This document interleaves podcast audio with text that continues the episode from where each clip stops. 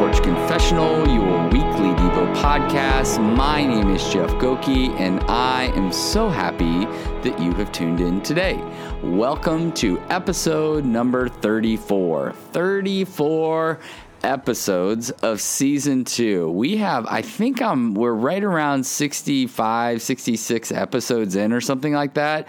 Uh, that's pretty incredible. I, I uh, I'm so grateful for so many of you uh, that tune into this podcast on a weekly basis. Uh, there are so much content that you can go back and listen to if you haven't. If maybe you're just brand new and this is maybe the first episode you've listened to, we got a bunch more. And so, uh, would love for you to go back. And again, just a reminder the reason why we uh, do these, the reason why I do these is uh, these podcasts is really just trying to create a little catalyst into helping people um, take the next step into reading scripture on a regular basis, slowing down, listening a little bit. You know, the whole, I record these from my front porch, i.e., front porch confessional. And a part of the reason is because this is the place where I feel like I hear very clearly from God. It's the place where I really slow down. And so, a part of this podcast is where is a place that um, you're slowing down and you're listening and you're hearing for God, hearing God, and and maybe this podcast is something that can help propel that. It just gives you a little taste, a little taste of the greater truth that is all throughout the Bible. And so, we're talking through Old Testament passages and New Testament passages, um, but there's a the hope and desire is that you'll just kind of take that next step and that you'll uh, go a little deeper in Scripture by yourself. Um, Galatians 5 1. Galatians 5 1.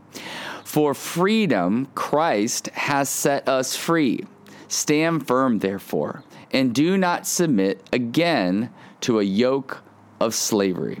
Galatians 5:1 For freedom Christ has set us free. That's where you say amen. Stand firm, therefore, and do not submit again to a yoke of slavery. Uh, one of the interesting parts of our story, the story of the Goki family, is that uh, 11 years ago when I went to India, and if you've tuned into this podcast, you've heard a lot about India because India is really near and dear to my heart. And 11 years ago when I went to India, that I met a, a little girl. Uh, her name was Wasantha. And a part of Wasantha's story uh, is a story that I think could be really helpful in uh, light of this passage. Uh, story is that um, she was abandoned by her mother and her father, uh, taken in by a neighbor. And uh, that neighbor was very cruel to her, very unkind, and really kept her like a slave. Um, and, and Wasantha was. Um, a child that, that just wasn't taking re- taken care of. And one day, uh, she was screaming in the home, and the next door neighbor to this person uh, came and took Wasantha and brought her to the ministry that I work alongside of in in India. And uh, I showed up a couple weeks later uh, after she had been there, and I got to meet her. Uh, and a part of that story with her is this is that I really thought, well, maybe I'll just sponsor her. You know, we can just sponsor her as a child. But we decided that we our hearts were breaking, and we felt like maybe God would want us to adopt her. And so we started a process of an international adoption.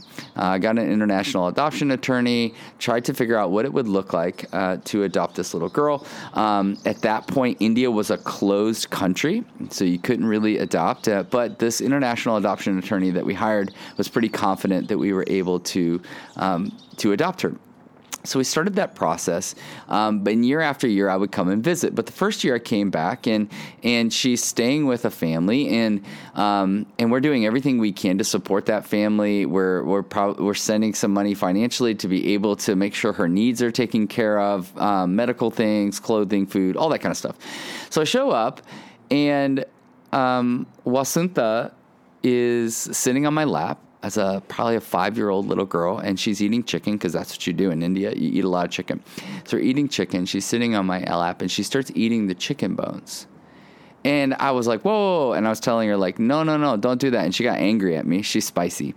Uh, she got angry at me. and she she ate all the chicken bones and ran away. And so I go to the person that she's living with in the house and I'm like, "What's going on? Like why is she doing that?" And he says, "She's still living like a little slave girl. She hasn't yet come to understand that she's free. That she's free." And that absolutely broke my heart. Because I find so often that we live like we're in bondage. And so many people are living in so many different forms of bondage when we've been declared free.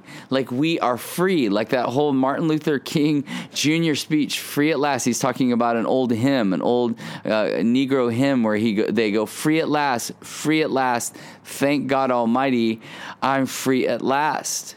But what I find for so many Christians, this is very interesting. That yes, they have regular, uh, uh, they have other normal kind of human bondages, uh, but they also have a bondage of religiosity.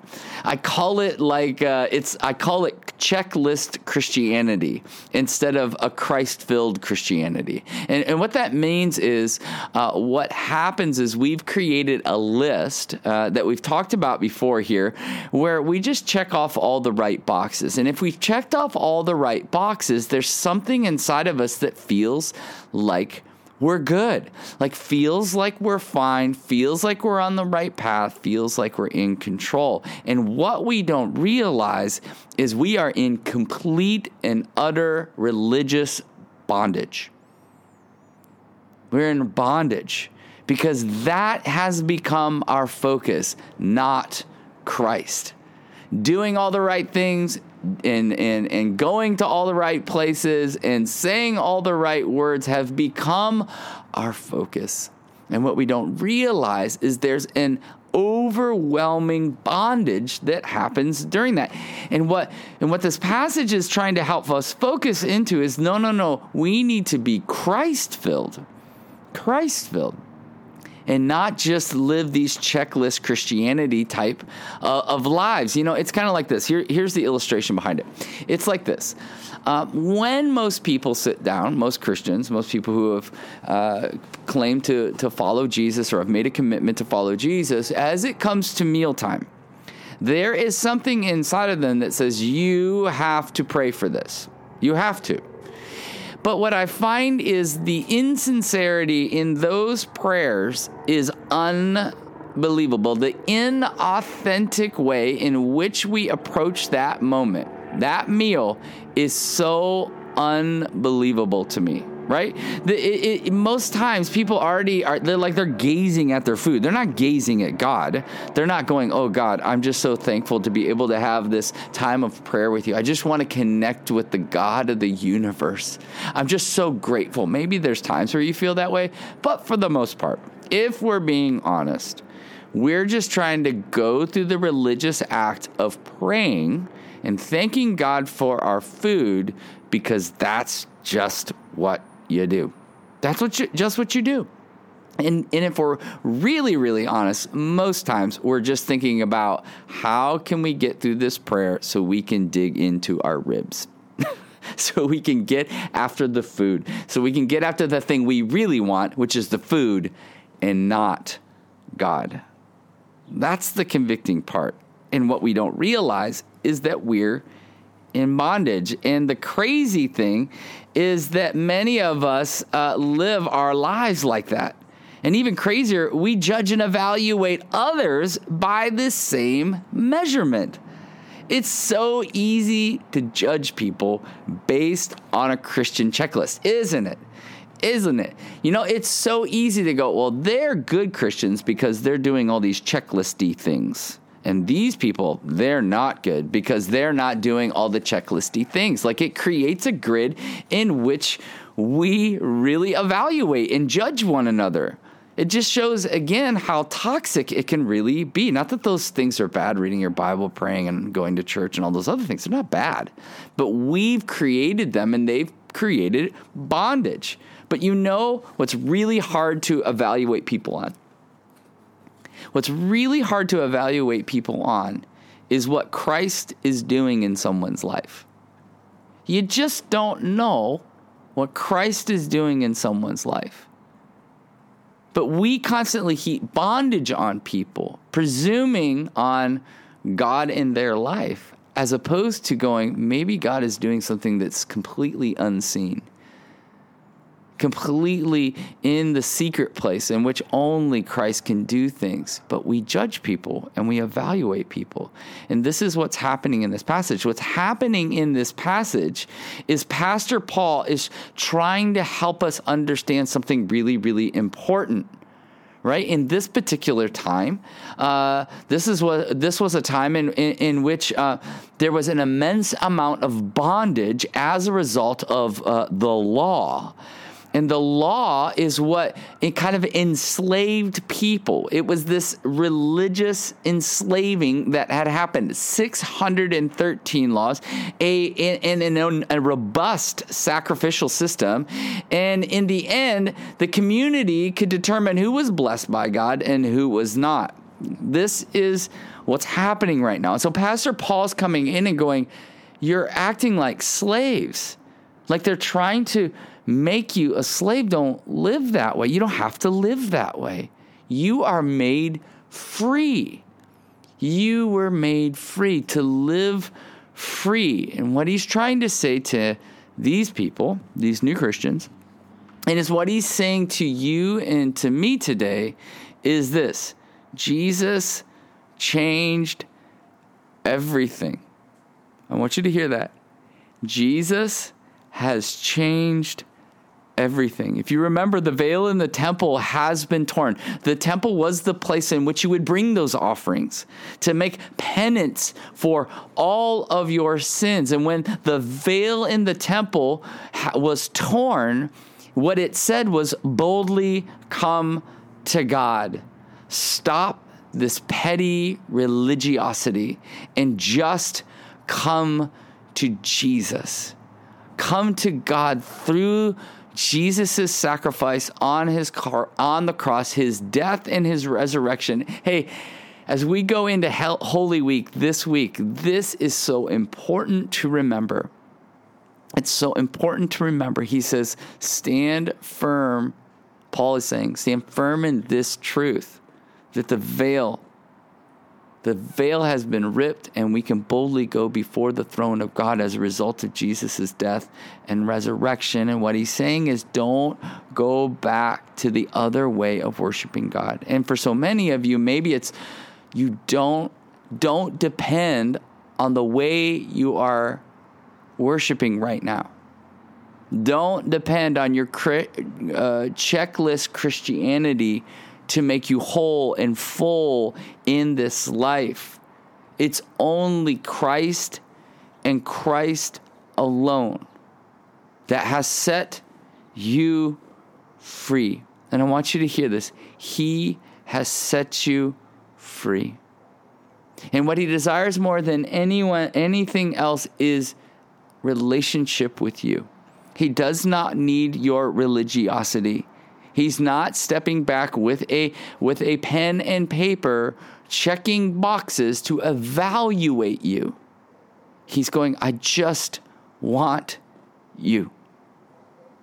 I just want you. Maybe some of you just feel like you never measure up, like you're never good enough, like you never get it right. This is the moment he looks at you and he says, I know. That's why I died so you could be free. And wherever you're listening from right now, maybe you needed to hear that. Maybe you need to take a deep breath and breathe His love and acceptance of you in. Just breathe it in. He loves you. He sees you. He knows you're jacking it all up. And that makes Jesus' death and resurrection that much more beautiful. Because when we are constantly trying to prove to God that we are good, it exposes how bad we really are and how beautiful a Savior He really is. So, where are you caught in slavery and bondage right now? And how Can you give that over to the pioneer and perfecter of your faith, Jesus Christ, who went before you and paid the ultimate price for you to be free? Oh, Heavenly Father, we are free in you, and we praise you, and we receive our freedom in you. So take a breath, reflect, and believe that the God of the universe is near to you than your own heartbeat. Until next time, cheers.